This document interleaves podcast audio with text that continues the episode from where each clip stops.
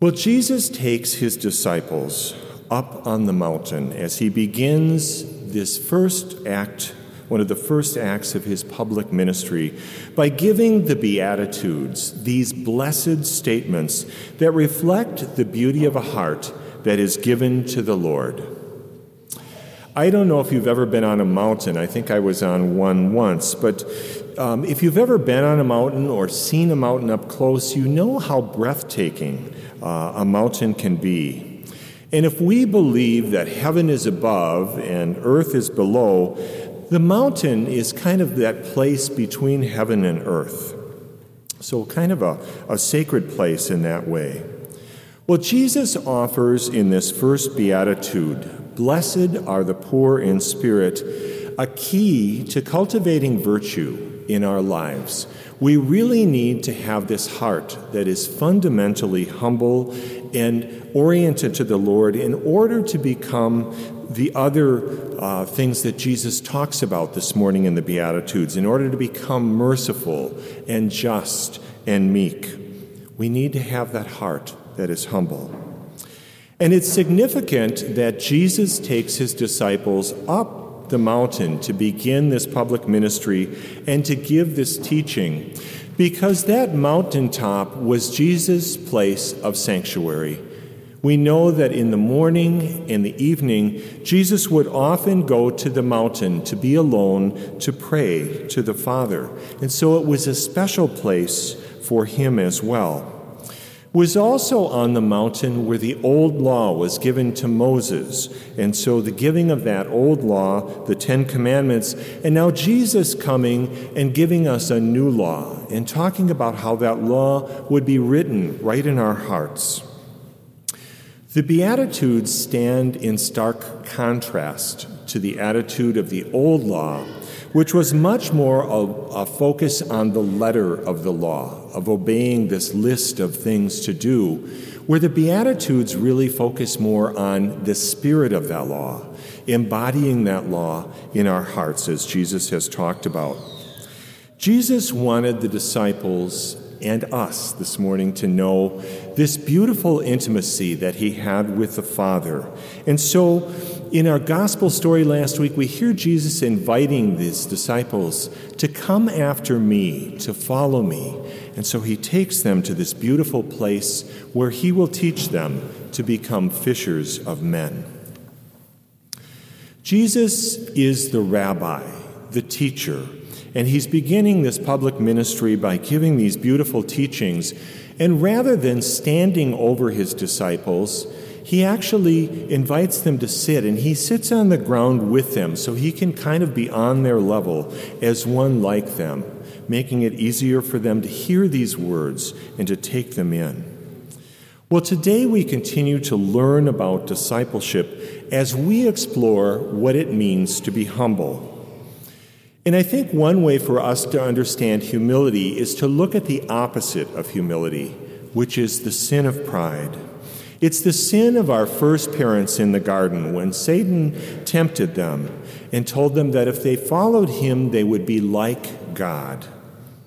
I don't know about you, brothers and sisters, but I struggle with pride in my life. I struggle with it every single day. And this is an area of our lives where Satan will always come in and try to deceive us with that little lie, that little half truth. And the lie is that if we follow him, again, we would be like God. You and I will fall a thousand times in pride in our lifetime, but Jesus is calling us today to persist in becoming poor in spirit. You know, a few weeks ago, I was at Stillwater Prison. It was actually the week right before Christmas, and I was doing a word and communion service with the men there.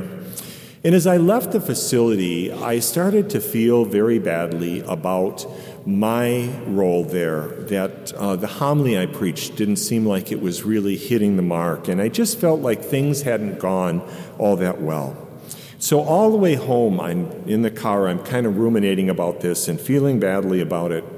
And I got home and I sat down in my prayer chair to pray, and the Lord told me something that I think I will never forget and it was a lesson about humility.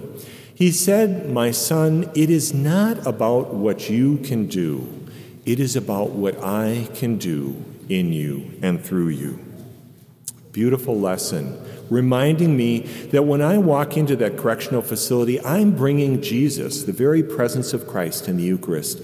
And that is the most important thing. That is the very most important thing.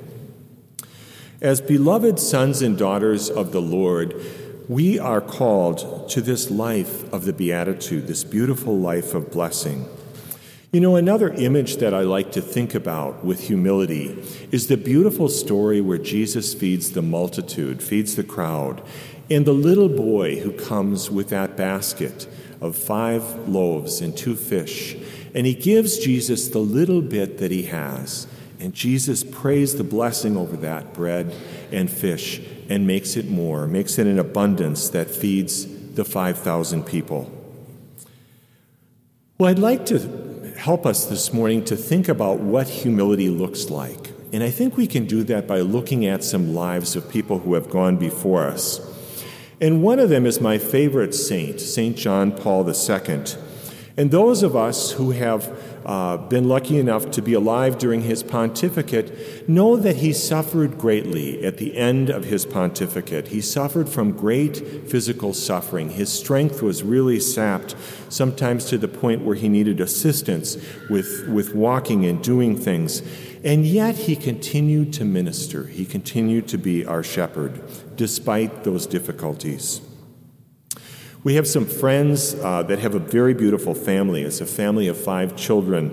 And the father is a professional man. He works very hard outside the home.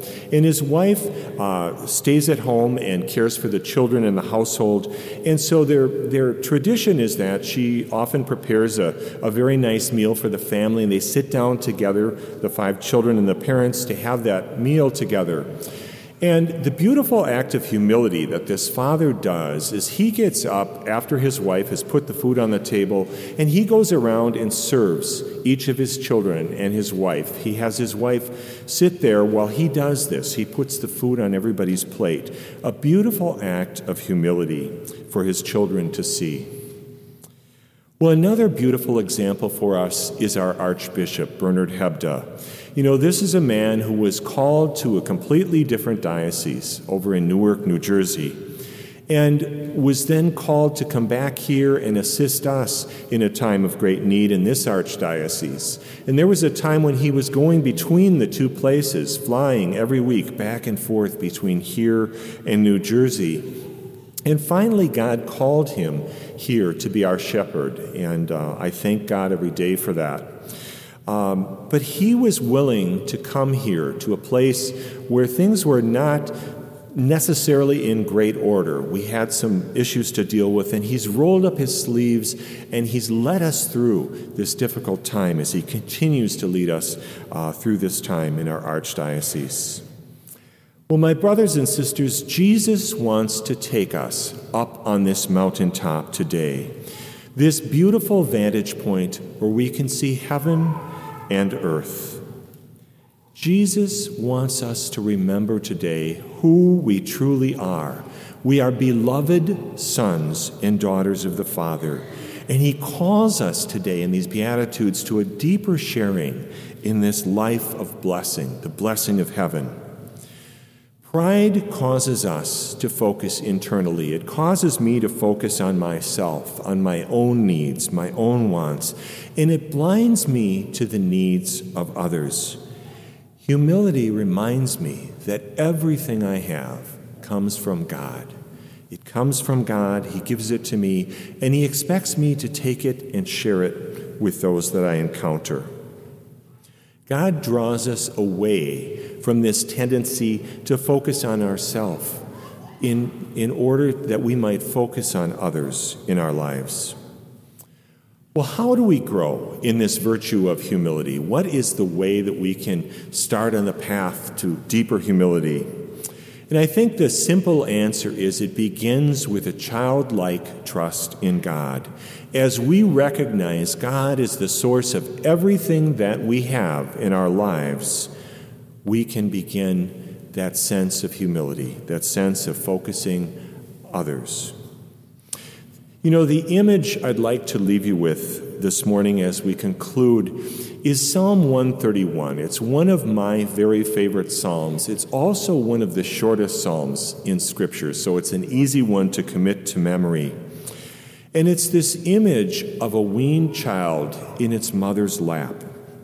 And I often think this must have been a psalm that perhaps Jesus prayed when he spoke with the Father. Imagine Jesus being on that mountain and just being held in the Father's arms as he shared his heart with his Father. As I pray this psalm this morning, I would invite you, if you feel comfortable, just to close your eyes and let these words just wash over you. Take them into your heart. A beautiful way of imagining our humility. O Lord, my heart is not proud, nor are my eyes raised too high. I do not concern myself with great affairs or with things too sublime for me. Rather, I have stilled and calmed my soul, hushed it like a weaned child, like a weaned child held in its mother's arms so is my soul within me.